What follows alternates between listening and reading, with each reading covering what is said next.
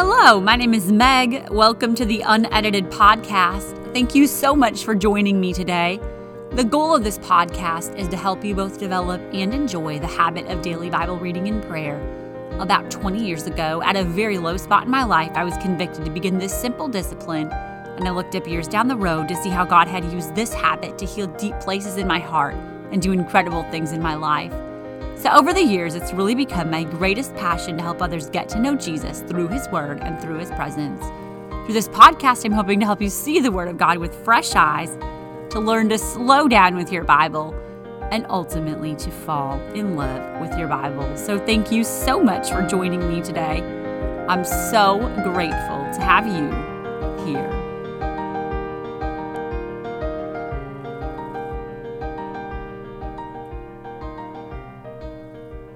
Today, I have the privilege of talking to my dear friend, um, Angie Meyer. Thank you so much for being on the podcast today, Angie. Glad to have you here. Oh, so happy to be here. Angie and I uh, met a long time ago through student ministries. Um, we were both working with youth groups in the state of Wisconsin, and we would see each other almost every month at rallies. And I had a chance just to get to know her at that time she and her husband David went on to become the youth presidents in the state of Wisconsin. They served um, the students here for six years in that role, and they did an incredible job. They have a beautiful daughter, Ellie. She is she 13, 12? Almost, yeah. In okay. April, she'll be 13. Oh my word, that is so crazy. She's so cute. I saw her at Winter Youth. She's getting so big. Yeah. Um, they recently transitioned out of the role of student pastors and youth presidents, and they're currently pastoring a wonderful church in New Berlin, Living Word Church. Um, Angie is a nurse by profession, and she is an absolute sweetie. Mm. Um, I, I, could go on and on about her. Um, she has a servant's heart. She's kind. She's gentle. But today we're going to kind of focus in on the topic of chronic illness and suffering. She has dealt with Crohn's disease for, is it about seven or eight years now? So, yeah, diagnosed in 2012. So I can't believe it's been um, 10. Yeah. 10. Okay. 10 wow. yeah. Times. No, yeah. But there is a quote from Elisabeth Elliot that she really embodies. And Elisabeth Elliot said, The ones who have been the most influential in my life are people who have learned First Thessalonians 5:18 they have learned to give thanks. And I would say, without exception, when I look back over the great icons of my life, they are people who have suffered. And the more they've suffered, the more they seem to radiate and give thanks to God. And that is Angie. Mm. Um, in the middle of chronic illness, every time I see her, she's smiling, she's positive, she's encouraging, she's serving, she's lifting others up. And truly, the more that she's suffered, I really feel that she's just shined more brightly with the love of Jesus. And so I am excited for you guys to hear the things she has to say today and everything she's going to share. Um, Angie, I've heard you speak on the topic of suffering and chronic illness several times, and what you've shared is just very profound and remarkable and has impacted me. And so, again, thanks for being here today. I'm super mm-hmm. excited. Um, before we begin with a lot of other questions, can you just share a little bit of your health journey and your story? Introduce yourself to the unedited listeners. Yeah, definitely. Um, well, first of all, I just want to thank you, Meg, for inviting me on to chat here today. It's really, truly an honor to be here. And if I could just say, Meg, you have made such a huge impact on my life personally in the years of my pain and suffering. You have continued to be a light in the midst of some of my darkest moments. Um, you've been that extension of Jesus' hands and feet to me, um, whether it came in the form of a simple text message or the cards of encouragement that would always come to me at the right time how does call those meg mail i got meg mail today you're gonna make me cry uh, and you know to the occasional you know coffee treat or the moments where you prayed prayers of healing over me you've been a part of this journey that has allowed me to see jesus in the middle of my pain and feel joy in the middle of my sorrow. So thank you for being you never stop being you. And I've always said I can never imagine walking this road without God and without the family of God. Um, it's birthed a new, you know, that burden in me to find those that are suffering without Jesus and introduce them to a God who loves them beyond their imagination and a family of God who cares more than I could imagine. So, mm. all that to say, I'm just really grateful for this podcast that you've started and that you've asked me to be here today to talk about this topic. It's it's an honor and a privilege to talk life in Jesus with you and hopefully I'm able to share something today that can help somebody who's going through pain and suffering and I am truly grateful. I am thankful that God had me go through this journey so that he can use this story for his good. So, um, a little bit of my story. Um, it all started um, back in 2012. I was diagnosed with uh, moderate to severe Crohn's disease. And according to the doctors, Crohn's is a type of incurable autoimmune inflammatory bowel disease that causes inflammation throughout your entire digestive tract. So, from your mouth to bottom, it can affect every single area of your body, actually.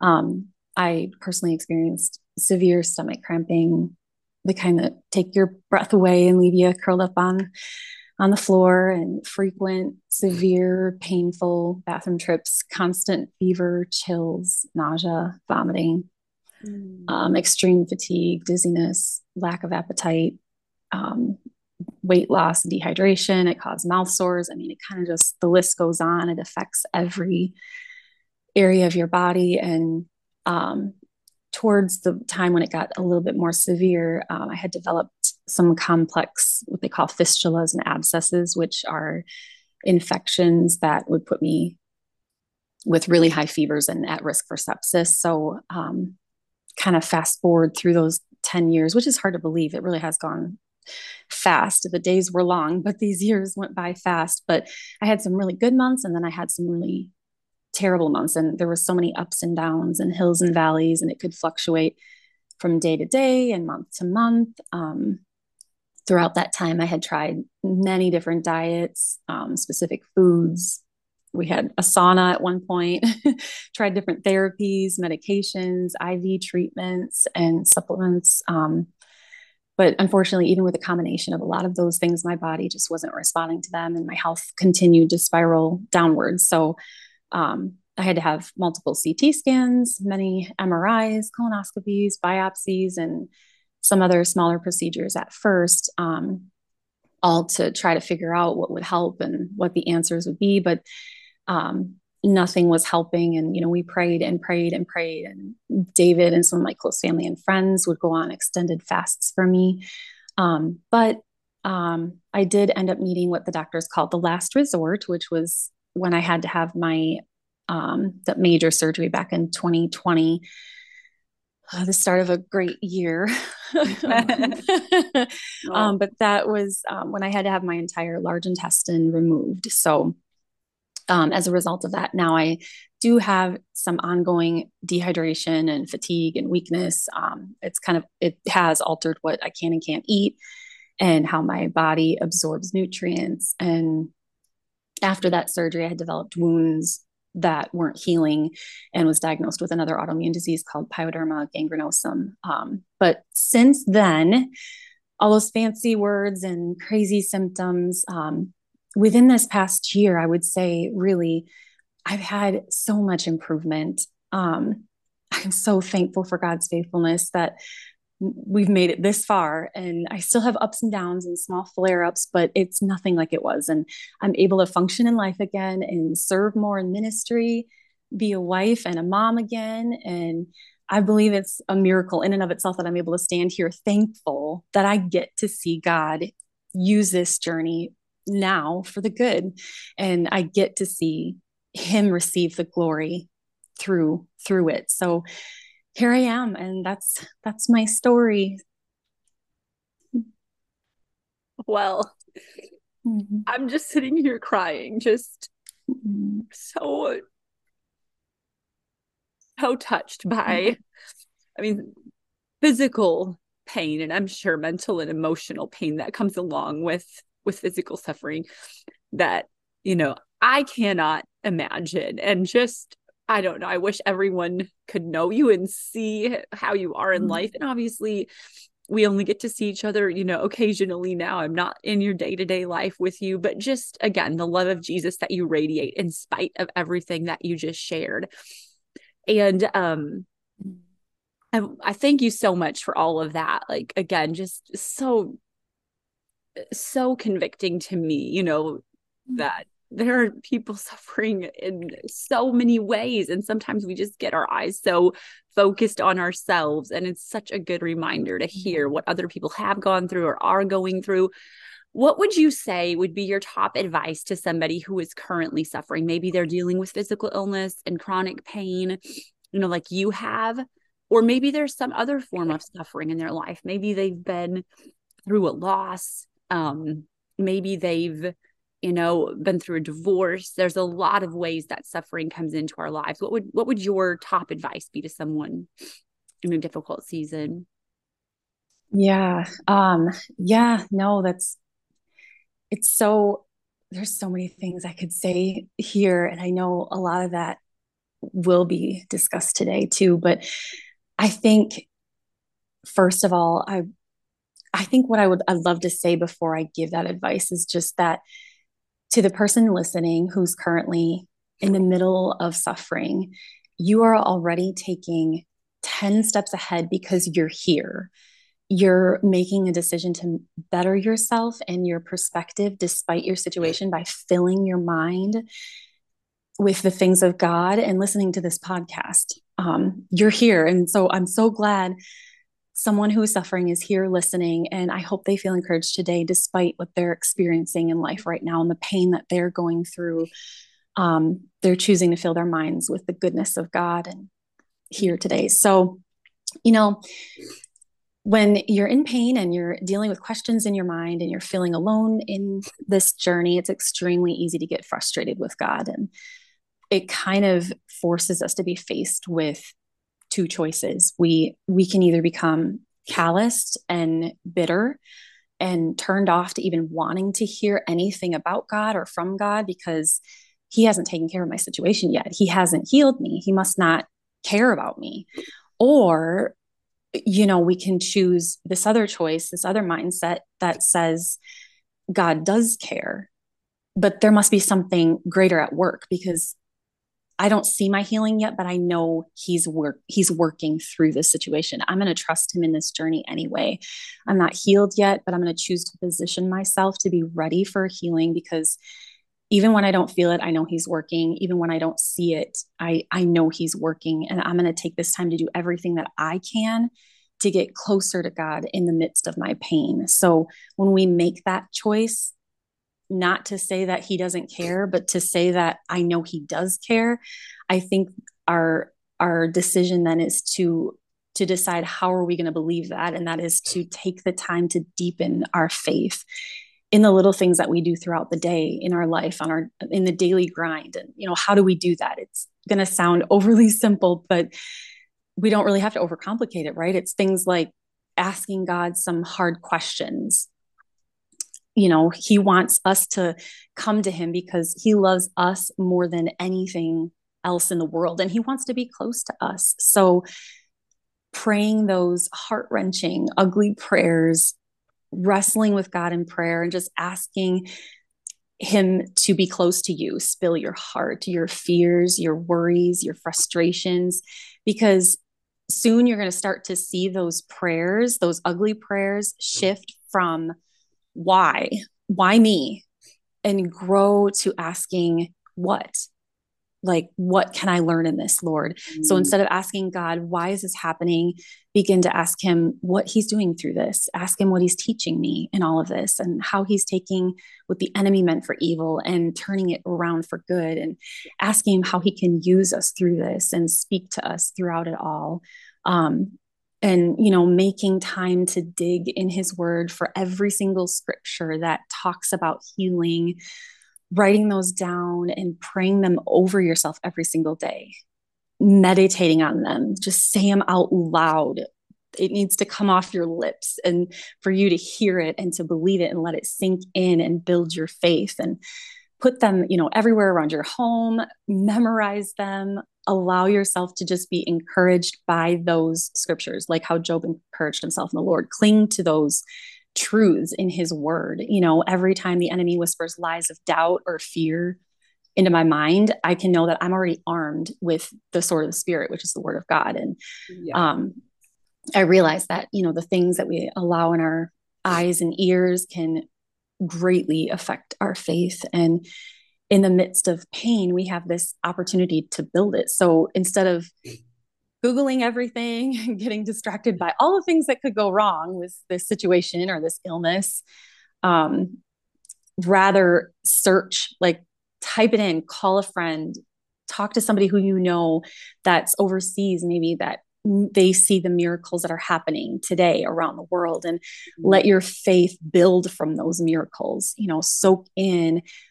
every ounce of jesus that we possibly can and we can see that when our distractions from the world decrease when we block out those distractions of doubt and fear our devotion to god can increase and instead of living in anxiety about my future, I can walk in faith because I know who holds my future. And I can remember that I'm not alone in this because he said he'll never leave me nor forsake me.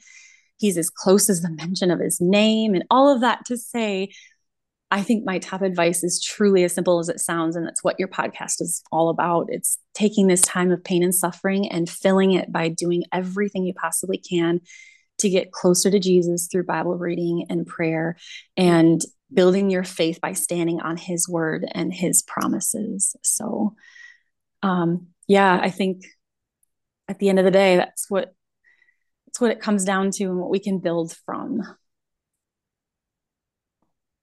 That is all just so good. I could was writing um as you were talking and i love how you talked about you need to hear those words coming out of your mouth you need to hear scriptures coming out of your mouth to build your faith and you said soak in every ounce of jesus that we possibly can and and at the end of the day it is and i probably say it every other episode if not every episode but it really is the dark times of life where we get to know his heart he was a man of sorrows he was acquainted with grief and Jesus knows dark times. Jesus knows what it feels like. He was personally acquainted with it, mm-hmm. known every form of suffering that is known to humanity. And we identify with him more in those difficult times. And that's just such good advice. Um, again, I could read everything I wrote down, but thank you for that. That is that is so good just to use those seasons to get to know him, to press into his presence um, to draw close to him. Can you talk about something I heard you share, which is one moment, one pain at one time? I think I have that right. Yeah, yes.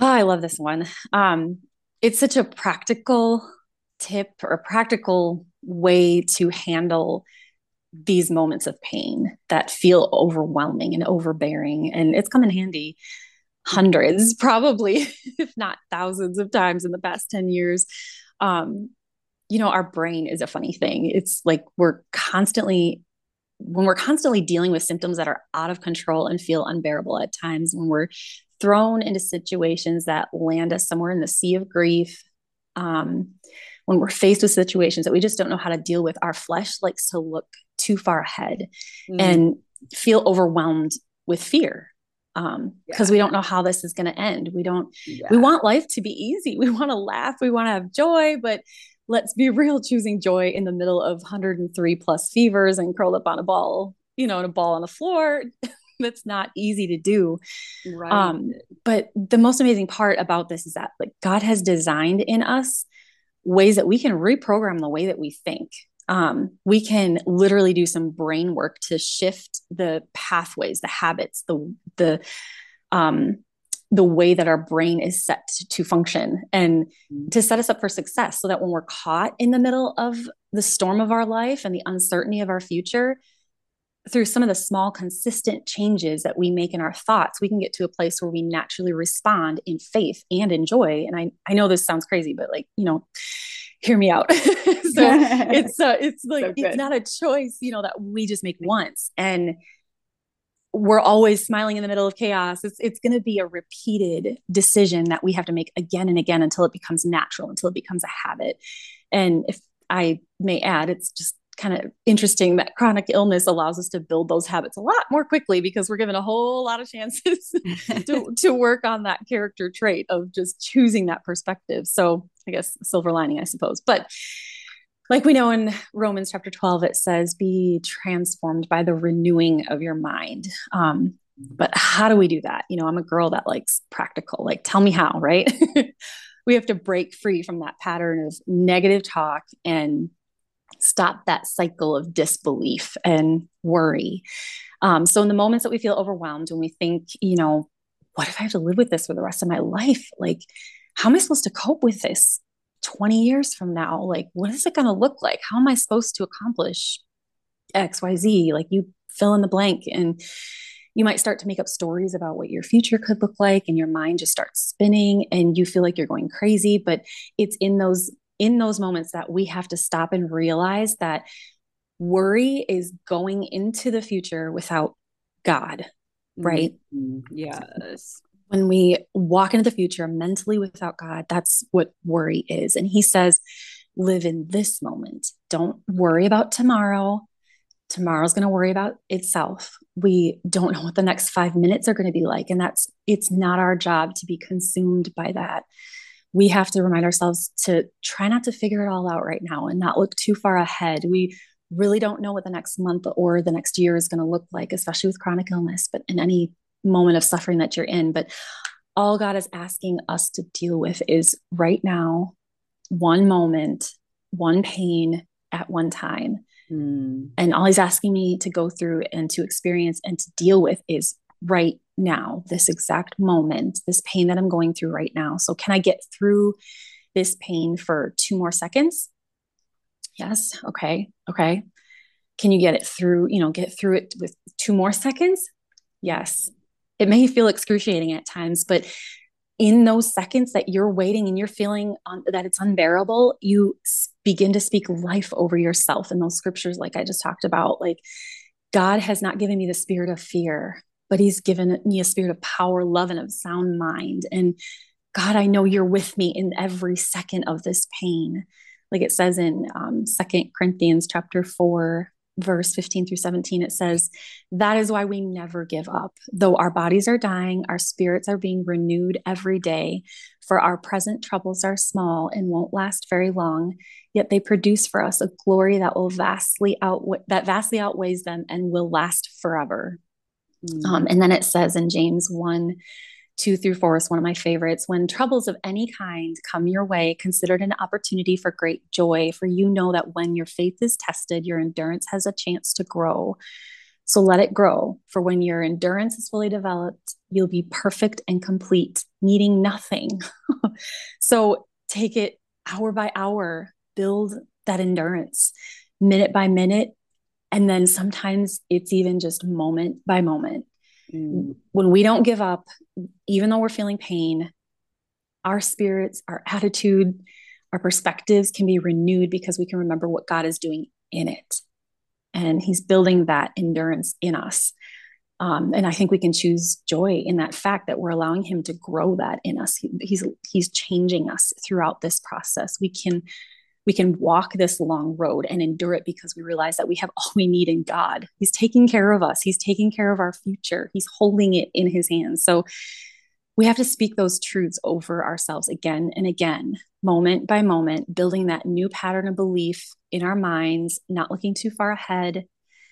But with this work of constantly studying his word and turning to him in prayer, it's going to become a natural instinct to realize that in the midst of my fever, in the midst of my grief, in the midst of my trial, God is right here, right now, and I can feel his peace surround me that passes all understanding. So it's just one moment, one pain at one time. And I hope that makes sense. That is mm-hmm. so good. It makes perfect sense. And I love how you said, he he says live in this moment it's not our job to know what's ahead and you know just talking about rewiring your brain about re um being transformed by the renewing of your mind how it says in Romans 12 and and neuroplasticity is fascinating that we can literally retrain our thought patterns. It takes work it takes discipline it takes intentionality but we can do it. And i think that that breaking it down on that little tiny molecular level like you just did like sometimes you're just trying to get through the second and the next second and the next yeah. Second. that is that's incredibly powerful um so that makes sense and thank you for sharing that um Absolutely. what are a few of the keys that you've learned to keep a sweet spirit and a right attitude during seasons of pain and suffering you know sometimes i think we can muscle it out, grit our way through it, but we just come out hard as a stone on the other side, you know. And obviously, we always have the the option with any suffering in life, any situation, any trial to come out softer and more tender or hardened. But just what are keys that you've discovered to keeping a right spirit, not allowing the enemy to pollute ah, the spirit? Yeah, yeah.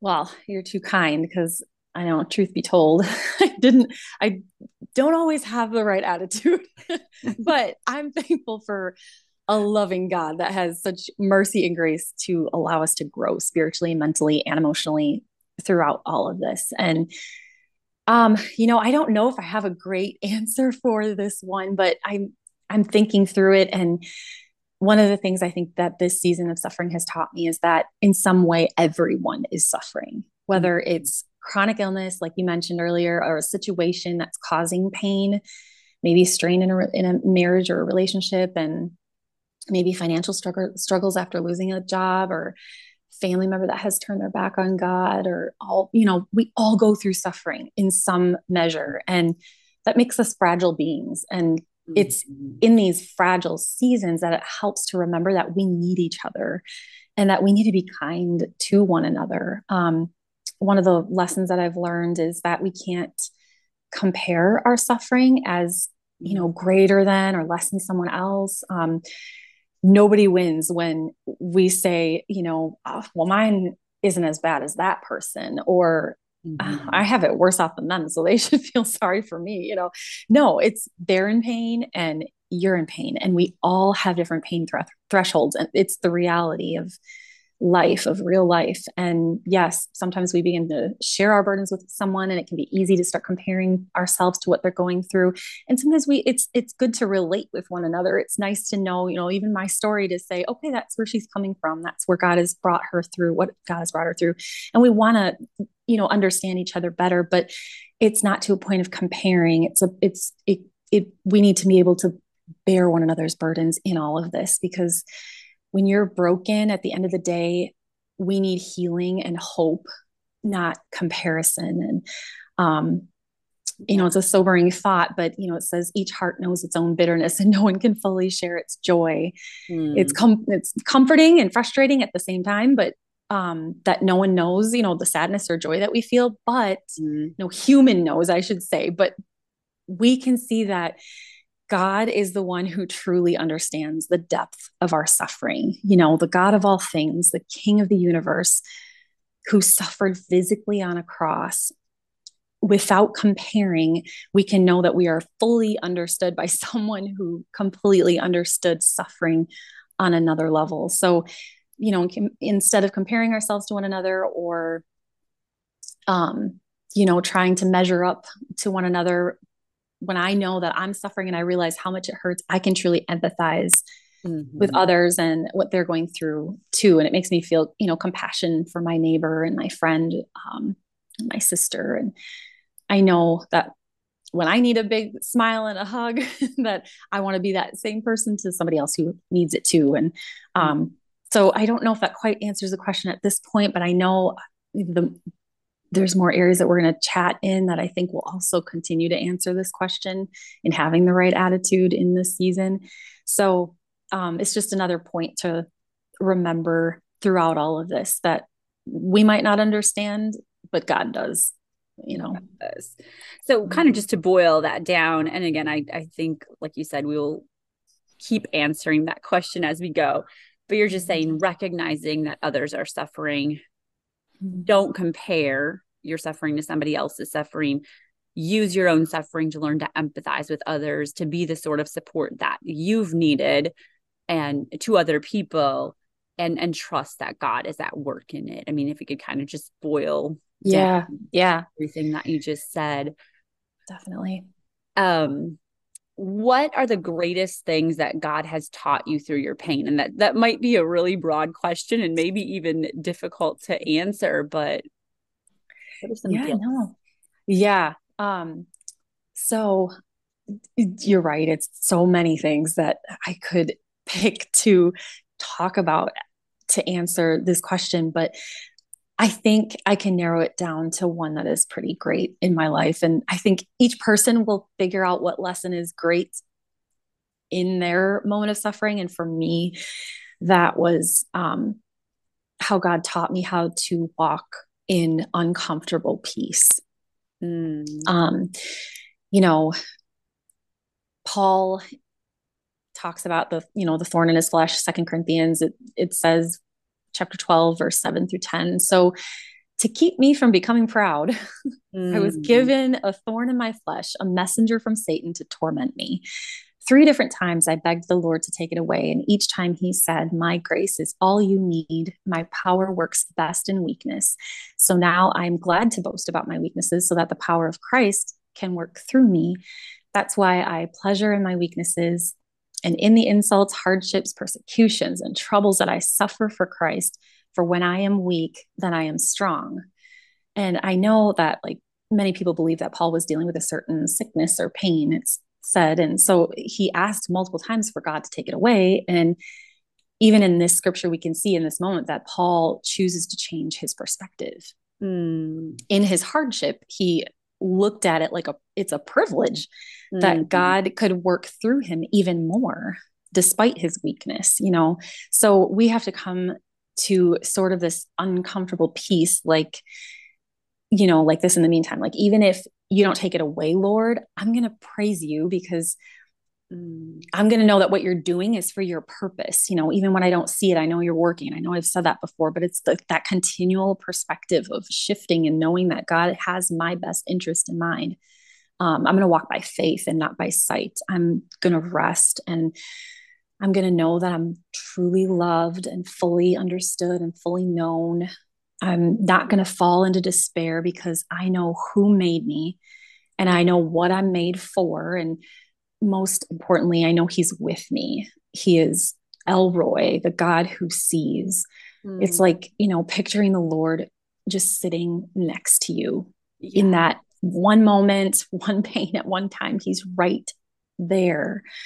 Um, whatever you need in that moment to get through it, He's there. You're not alone. He's, I know I've said it already, but I continually say it in my mind, even as I go throughout my week and my day. And he's as close as close as the mention of his name. So if all I can get out is Jesus, I know he's right there. You know, yes. you're not forgotten. And we, you know, just like Horatio Spafford penned that beautiful song, we can get to that place of perfect peace that passes all understanding and truly believe when I say it is well with my soul, you know, despite what I'm going through, it is well with my soul. I'm in walking in that uncomfortable peace, even though it's not easy, I can rest at peace knowing that God is here. Um, I love the scripture that's in Isaiah 43, verse 2. It says, When you go through deep waters, I will be with you. When you go through rivers of difficulty, you will not drown. When you walk through the fire of oppression, you will not be burned up. The flames will not consume you. So I just think that's a that's one of the lessons that I find beauty in and I try to cling to so that I'm I'm remembering to shut out the anxiety, to shut out the fear, shut out the worry and remember to walk in that uncomfortable peace that he's standing right here. He's right with me every step of the way. So Yes, and that reminds me just of the the three Hebrew children. Like we know yes. our God is well able. Like you're saying, God, I know you are able to heal, but if yeah. not, I'm still going to praise you. I'm still going to worship. Um, I once heard you say that the magnificence of Job's worship is because it was in grief, not because it replaced grief. Let me read that again. The magnificence of Job's worship was because it was in grief and not because it replaced grief. He still worshiped while grieving. Can you just talk about worship from a place of pain? I just kind of want to tag off that last question because I know you had sort of mentioned. Yeah. Definitely. Yes. Um, what a sobering thought, but it's so beautiful. Um, we all know Job's story, how and how he took off his robe, shaved his head, and fell to the Lord, fell to the ground in worship. Mm-hmm. Um, despite having his own wife telling him to curse God and die, and so many other people coming to tell him what more he lost and mm-hmm. that he should have just given up and blamed God for it all. But instead, he says, You know, I came naked from my mother's womb and naked you know, I'll be naked when I leave, but the Lord gave and the Lord taketh away. Blessed be the name of the Lord. Um, and like you said, the magnificence of God's worship, the most amazing part of his worship was, was because he was in the middle of his suffering, not because it replaced it, it didn't take it away. He was still worshiping while he was grieving. Mm-hmm. Um, yeah. So Job's example teaches us that we don't have to and shouldn't wait to worship the Lord until we're done grieving. Job didn't wait for the trial to be over. Right. Um, it's crazy to think that a man, you know, despite losing everything, losing his family, his possessions burned up, and he's sitting there scraping his painful wounds with broken pieces of a pot, you know. Mm. And what does he decide to do? he already has his mindset made up. His perspective is in check. And he realizes that God is worthy of every last bit of energy that he has left mentally, physically, and emotionally. He chooses to worship the King of Kings and the Lord of Lords and yeah. proves Satan wrong mm. and gave God the glory in the middle of this trial. Um, I love this phrase that I heard recently. We can't let our worry be louder than our worship. Yes. Yeah. We don't know when we don't know what to do. You know, I'm sure Job was sitting there like, what, what do I even do from here? you know, mm. um, he began to worship, and that's what we need to do when we don't know what's going on. We don't know what to do. Begin to worship because our God isn't dependent upon how we're feeling. You know, our feelings and our yes. situation does not change who God is and who He is. You know, our our God is who he who he is regardless of how we feel and what we're going through. He deserves our worship no matter what. Um, even though you know our, it doesn't change our circumstances, it changes our our feelings and our perspective and our atmosphere. I always love that story of Paul and Silas in the prison. Yeah. Um, you know, they're they're in the midst of it too, in the midst of the trial, and locked up in prison and what do they decide to do? They worship and praise god. And you know acts 16 says at around midnight so what in the middle of the night? Yes. they can't sleep. They're you know it's it's an uncomfortable situation. Paul and silas were praying and singing hymns to god and you know the other prisoners hearing them do this you know suddenly there was a massive earthquake and the prison was shaken to its foundations and all the doors immediately flew open and the chains of every prisoner fell off. I just love how it didn't change you know initially it didn't change their situation. They're sitting there in the middle of prison but what do they do? They decide to worship god and it changes their situation there it changes their atmosphere which then broke the chains and it, it, there's just so mm. much that can be unpacked there but this is how we fight our battles. I'm going to get up and praise the lord in the midst of my grief in the middle of the storm in the middle of my pain. I'll still bless you jesus because he's so good. He's so faithful. He's so deserving. And so just like job said you give and you take away but blessed be the name of the lord. I love how there's another another song that says you're worthy of it all oh, you know for from you are all song. things. Yeah for from you are all things and to you are all things. It's all about him. You yeah. deserve the glory no matter what i'm going through. So yeah, yeah. i just love that. We can worship him in grief. Yes what a testimony. You deserve the worship no matter what mm. i'm going through. And um you know, I want to ask you uh, if you can just talk, you know, coming off that question, a little bit about a theology of suffering. I think I mentioned it at the opening, but I do feel a lot of times that we come to Jesus, we start off our walk with God, and we think this is going to make my life better. you know, love, joy, peace, and the Holy Ghost, right? And it's just going to be uh, perfect from here on out. And a lot of times we don't realize we're stepping onto a battlefield. We are now going to be fighting our flesh. We're going to be fighting the enemy. It rains on the just and the unjust. We're still going to have the natural trials of life. And we can become very disillusioned with God if we don't have a strong theology as it relates to suffering. Um, and if we don't understand that suffering has eternal ramifications. So, can you just talk about that? Yeah, definitely. I I love how you put that, like seeing suffering from an eternal perspective and understanding what all that means. I don't know. Mm, um, so first of all, you know, when sin entered the world, pain and suffering were introduced as a consequence of sin, right? So we're all going to go through suffering at some point in our life and it's crucial that we see it through a biblical lens like you're saying it's mm-hmm. just because you get to know him doesn't mean you're not going to suffer at some point um and learning how you know maybe why he allows suffering and how we can look at it and respond to it is is going to be important at that point and i like i always um refer back to the story um in John chapter 9, verse 1 through 3, it says, As Jesus was walking along, he saw a man who had been blind from birth. Rabbi, his disciples asked him, Why was this man born blind? Was it because of his own sins or his parents' sins? It was not because of his sins or his parents' sins. Jesus answered, This happened so that the power of God could be seen in him.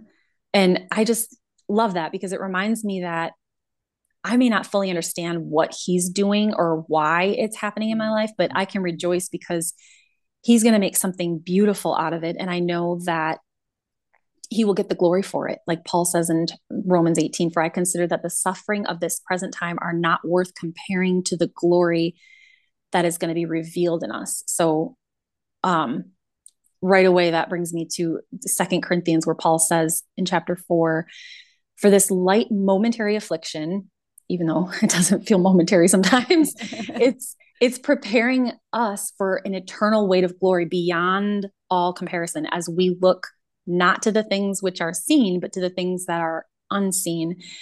For the things that are seen are transient they're temporary. Mm-hmm. but the things that are unseen are eternal. So sometimes we don't know what's going on. We don't know the reasons but it is for a greater purpose. It is for a God is working and doing something through this. So I feel like what that is telling me is I need to shift my perspective a little bit and realize that yes, I'm in pain and yes, I'm suffering, but that's not the end of the story.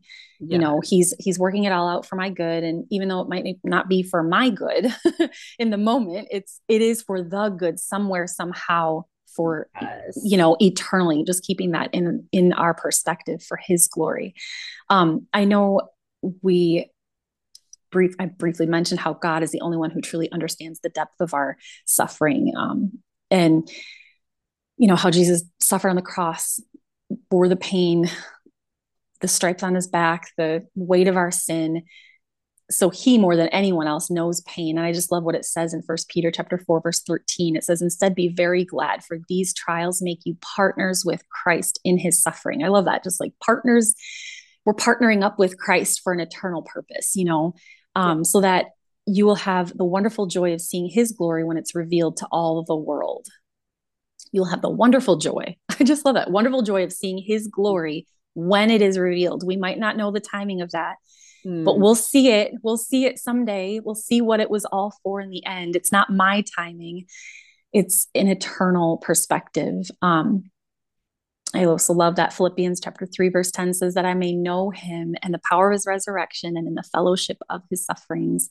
We'll get to know him better when we go through this suffering, you know, knowing that ultimately in the end, the long game here, eternal perspective is that we don't have to figure it all out you know when when we realize who god is that he is sovereign he's loving he's merciful faithful good we can believe that he really does have an expected end for us you know one that is of peace and not of evil to give us a future and a hope. Um and as long as the night is as long as it feels as hard as it is we can see that this world and this pain is temporary and that we can have an eternal perspective knowing that god has a greater purpose in this and Um, it might not be something we see right now, but we can understand that his ways are higher than my ways. So I'm going to trust him. And it makes me excited for heaven. You know, what a day that will be when my Jesus I shall see. mm. So, um, you know, I'm not uh, hoping that answers that question a little bit with um, having that eternal perspective in mind. Um, but yeah, just keeping those things in the forefront of our mind. Yeah, that's mm-hmm. that's incredible. That's incredible. It has to be viewed in the light of eternity. Yeah. And you know, like the verse you quoted, it's going to seem momentary and uh, it's just going to be fleeting when we look back on it. What's so heavy and so dark and so long now is going to be yeah. almost forgotten in the light of eternity and something yeah. we can't necessarily comprehend right now. Um, but I love yeah. how that translation you read of uh, the verse in Peter says, You'll see his glory revealed in the end. And Christ is mm-hmm. not going to allow suffering in this life, in the lives of his people, that he is not going to get glory out of in the end. It is going to work together for good, like you said. And just what a consolation and and just and I think sometimes taking the perspective of just how small we are. Like we're this little speck of dust on a speck of dust. And I'm sorry to go off on a mm. little bunny trail here, but I sometimes think of no. here's a who, you know, like there's this little clover and there's little tiny city so on there with even tinier people. Like we're tinier than that. When it boils all down, we're just so tiny in this great cosmic eternal story. And if we can just step back and realize that, like you said, we are for his glory and somehow the things we are going through that he's allowing us in his love to go through are going to be, again, for good and glory. Um, what a comfort, what a consolation. Um, yeah. How has suffering in your life produced a greater friendship with Jesus? Yeah, I love that. You know, you have the best questions. This is it's one of my it's one of my favorites. Like he is my friend. He is our friend, you know. Oh, um, it's it's so helpful and I know I might have touched on this already, but to envision Jesus, you know, I said like sitting right next to you, but he's also walking with us throughout our day. You know, like I I know I've said this a million times already, but he's as close as the mention of his name. Like we can't forget that. Like we just gotta talk to him like a friend. And um it has this this journey has helped me to see him that way. Um mm. i i just love moments that i have seen him most sometimes were in the very small things in my life like the daily in and out of my life. I i had to choose to see it.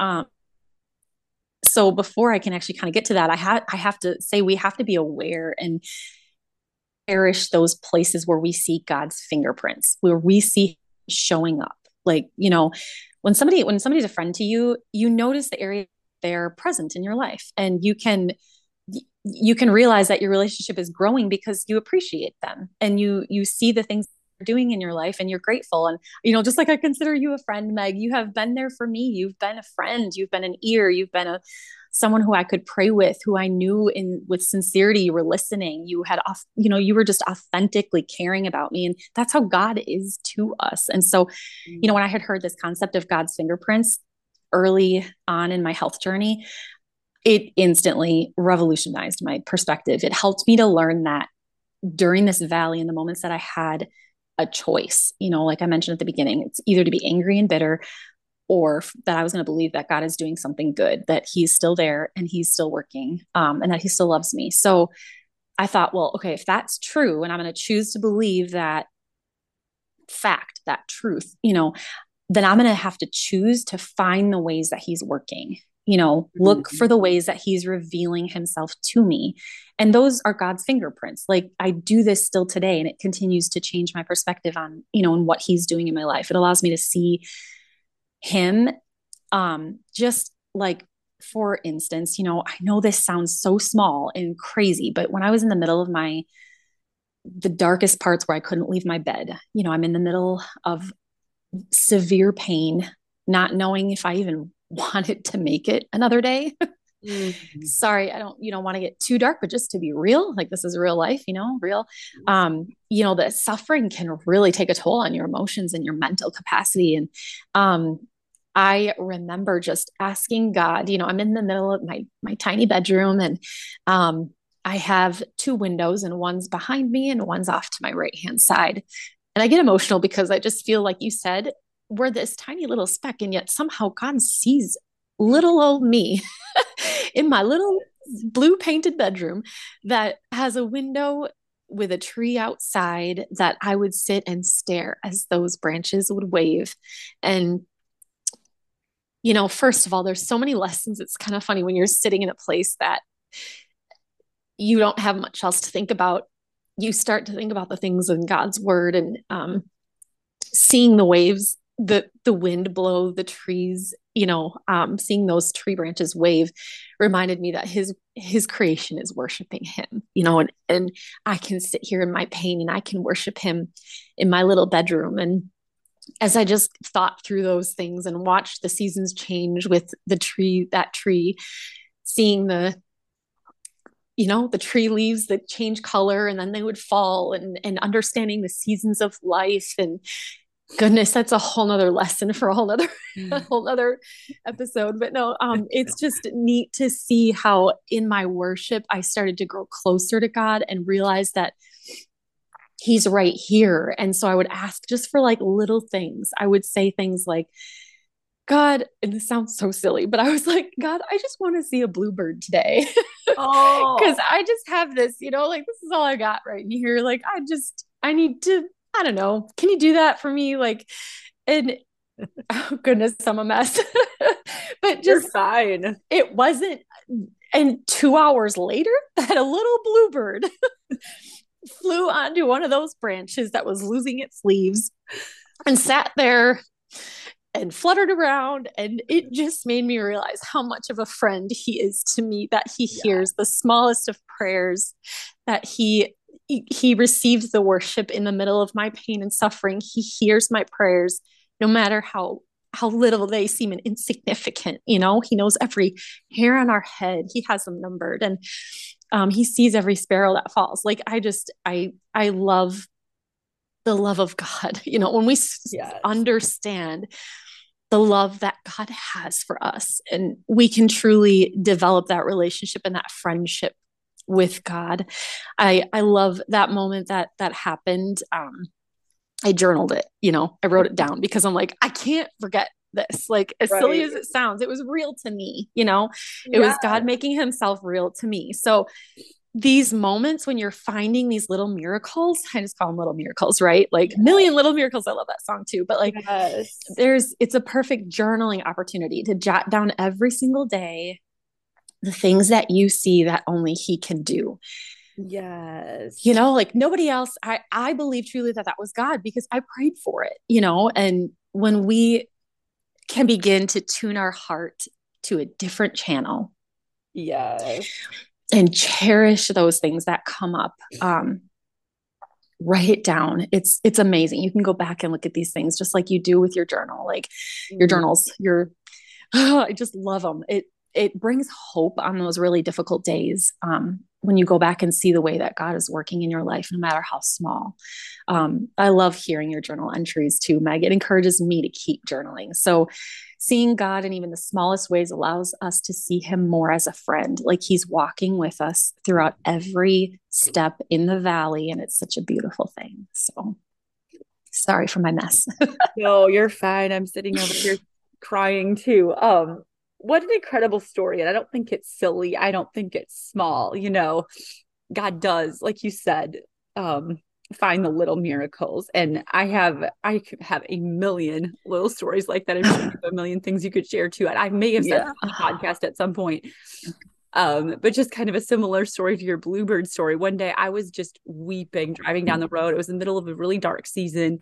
And um, I said to the Lord, I said, Jesus, I just need a smile. And I kid you not, the next car driving toward me had a smiley balloon in the passenger's seat oh. in the front window. and I literally was like, You are joking me. I love that. That's awesome. oh my one of those moments for me. Like, okay, you hear yeah. me, you know right where I am. I'm you know, battling yeah. my heart and my mind, but you are here. And he is just so good like that. And even if he's yeah. not again answering our prayers the way we feel they should be answered or relieving the pain, you know, we're still dealing with the quote unquote thorn. He's just so close and so dear and so precious and so good. And it is it's something you could not ever almost never describe you couldn't describe it to somebody. It's, it's so true. personal and it's so yes. Um individual to you. But yeah. I just I love everything that you shared with that. Um mm obviously this podcast is a podcast about establishing the habit of bible reading and prayer and that is my great passion is just to really i hope to inspire others to get out their bible their journals i love what you said you know jot down those little things that he does for you because it does become fuel in your future when you look back and see the goodness of god and remember it um, but can you just talk a little bit about how Bible reading and prayer have been a part of really of your life and of this health journey and this season of suffering? Yes, definitely. I know we're coming full circle. It's, I know how I started in the, the first advice at the beginning, but um, it is so necessary and critical. That has been a huge part in my journey in this health journey is that Bible reading and prayer. It's if if I want to live an abundant life, if I want to make it through this season, um, it is absolutely the most important habit to build. That's why I love this podcast because it like no matter how deep I feel like my relationship is, it could always get deeper. Like there's oh, just true. there's never an end to this, you know, and mm-hmm. if we mm-hmm. can keep that teachable spirit and understand that I need to keep reading my Bible. I need to keep praying. I need to build this habit. It it's going to be a huge part in the journey of suffering and pain. Mm. Um, I, I don't know if, if it's kind of easy to see how the points that I kind of went through today kind of commingle mm-hmm. with one another. You know, there's a lot of overlap. You know, if you if you have an eternal perspective, it allows you to worship in that grief because mm-hmm. you're confident knowing that God has everything and who he is, so you're going to worship um, if you take one moment, one pain at one time, you'll be able to walk in that uncomfortable peace. Mm-hmm. Um, when we notice that God is showing up in our lives, show, looking for those little miracles, and we're going to feel His love and joy, and we're going to be able to pour that out in a sweet spirit, so to speak, with compassion. Um, but at the end of the day, all of that, like all of those points that we talked about, it all starts with the relationship the relationship aspect with with god you know we have to we make it so much harder sometimes so much more mm-hmm. complicated mm-hmm. on ourselves than it really has to be um, we want these characteristics um, and to be able to figure out how to deal with pain and suffering on our own sometimes but when we have that habit of bible reading and prayer at the foundation of it all these mm. characteristics mm-hmm. will be so much easier to attain and they'll be able to happen more naturally it's it's in those quiet moments of prayer where God can speak to us if we allow Him to. Um, you know, this past year, um, I love, I think I mentioned this to you at one point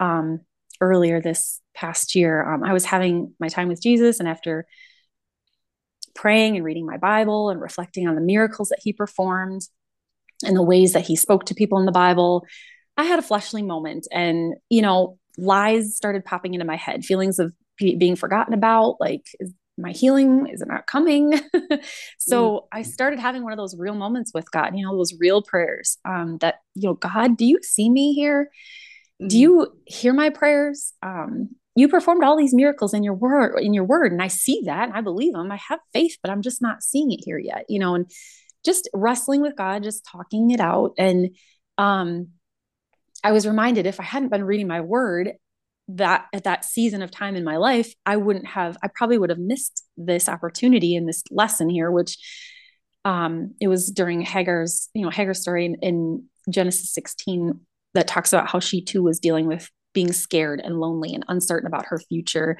So she ran away from Sarai and all, all the feelings of being unseen. And the angel delivers a promise to her. And so she clings to that promise. And in Genesis 16 13, she says, so she called the name of the Lord who spoke to her, You are a God of seeing. for she said, Truly, here I have seen him who looks after me. Mm. And again, I know it's kind of like this theme that's been kind of threaded throughout what we've been talking today, but um, he is El Roi. He is the God who sees. Yeah. Jesus, Jesus knows he he's here, you know, and there's this quote by Charles Spurgeon that says, and it, it kind of reminds me of what we just talked about. You are looked at by God as much as if throughout space there were not another creature but yourself. Like he's looking at us like nothing else matters but you right here, right now. You know, he is God who sees me, the little speck on the little on the little clover. on the little clover. Thank you. Yeah. Um, and I'm just so thankful that, you know, in my time of Bible reading and prayer, that he can speak to me through his word. He can tell me that I see you.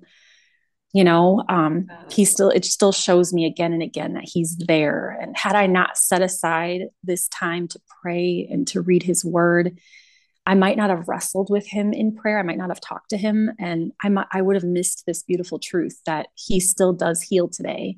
Mm. But even though I haven't received my healing yet, I can know that he hasn't forgotten me. He sees, you know, he knows he's not going to leave us or forsake us. He never fails us.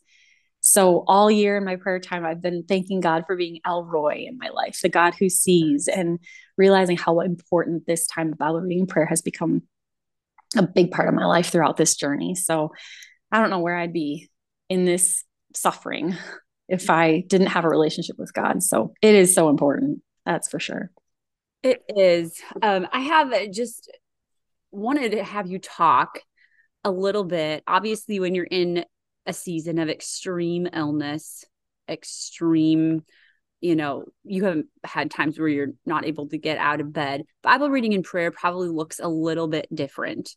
Um, you know, and I think one of my great goals is to help people not see it as a checklist item, not see it like it has to be me kneeling for one hour and, you know, again, like just very structured and very formalized.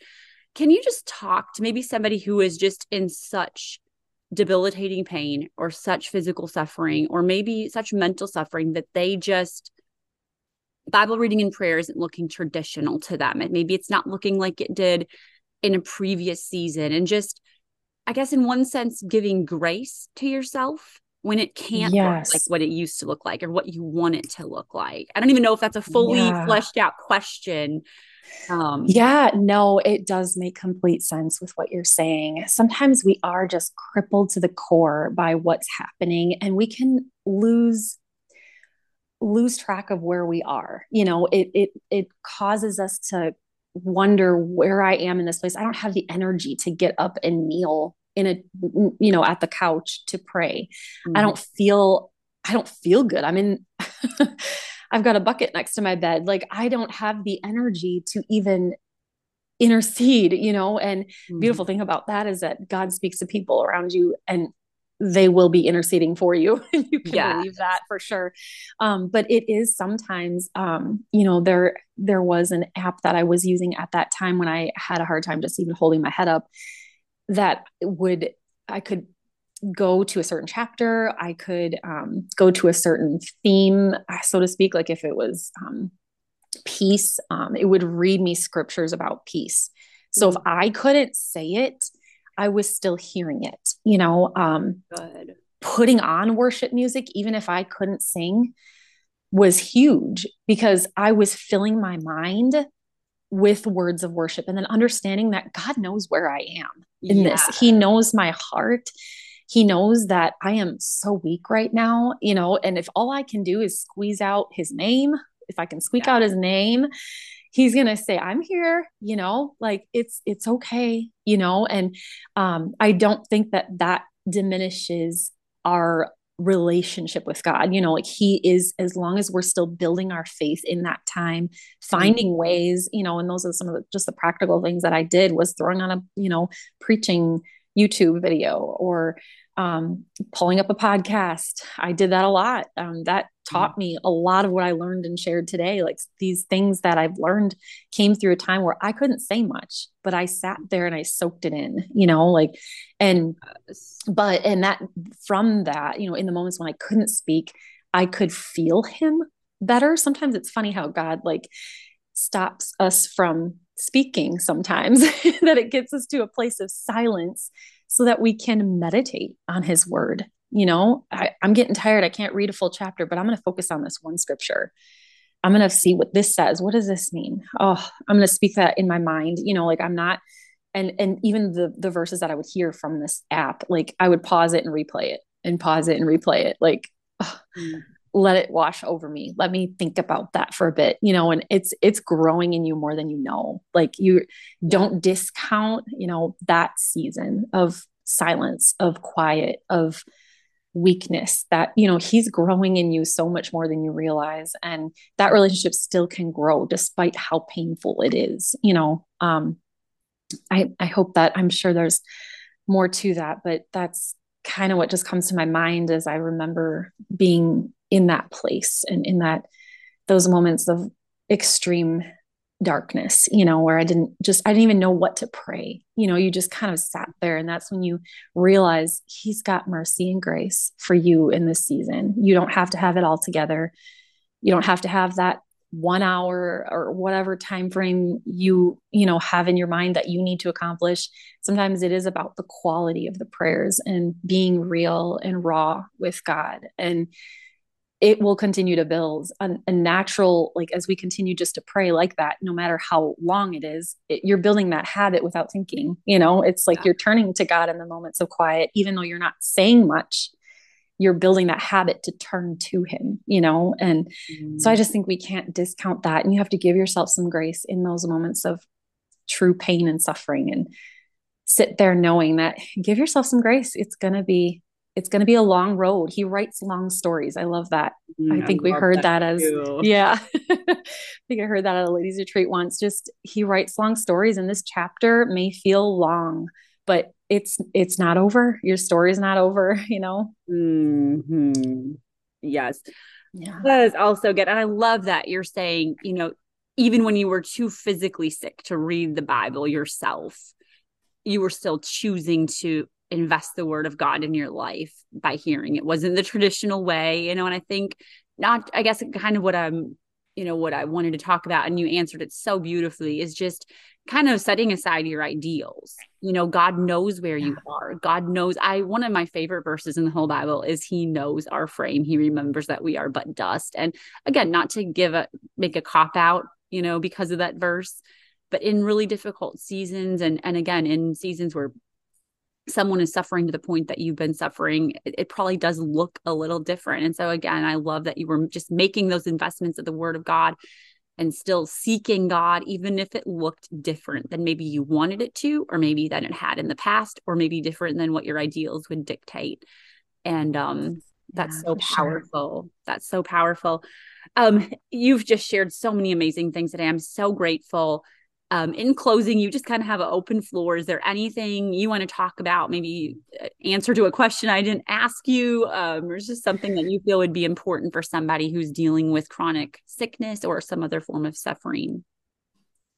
Um, yeah, no, um, my goodness, we could talk for hours, couldn't we? we really could. I love, I know we, we covered so much already, but, um, just kind of tagging off what we just you the question you had just mentioned brought up something that I was, you know, if it didn't naturally come up, that I might just add this at the end. And it's it's to the person who's suffering. You know, if you haven't seen the victory yet, if you're struggling to receive the answers to the millions of prayers that you've prayed, mm. I just said it. Your story's not over you know what seems like an ending is only the beginning.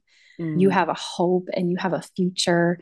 The chapter like i said is going to feel long um, but that next chapter just might be around the, right around the corner if we just hold on. Yeah and in the in the meantime don't discount this season of waiting.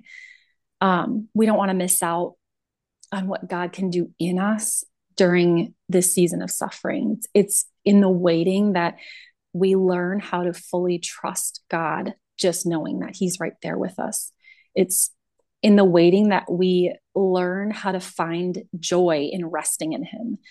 Um, it's in this season of waiting that we get to experience the fullness of His love. We get to know Him even more. You know, when he comforts us in the middle of the night, um, when he speaks to us in that still small voice. So, if everything in life was roses and cupcakes, we would, and we would never experience pain and suffering, we might miss one of the greatest gifts that yes. pain and suffering offer us. And it's, it's that opportunity to get to know God like we've never known him before.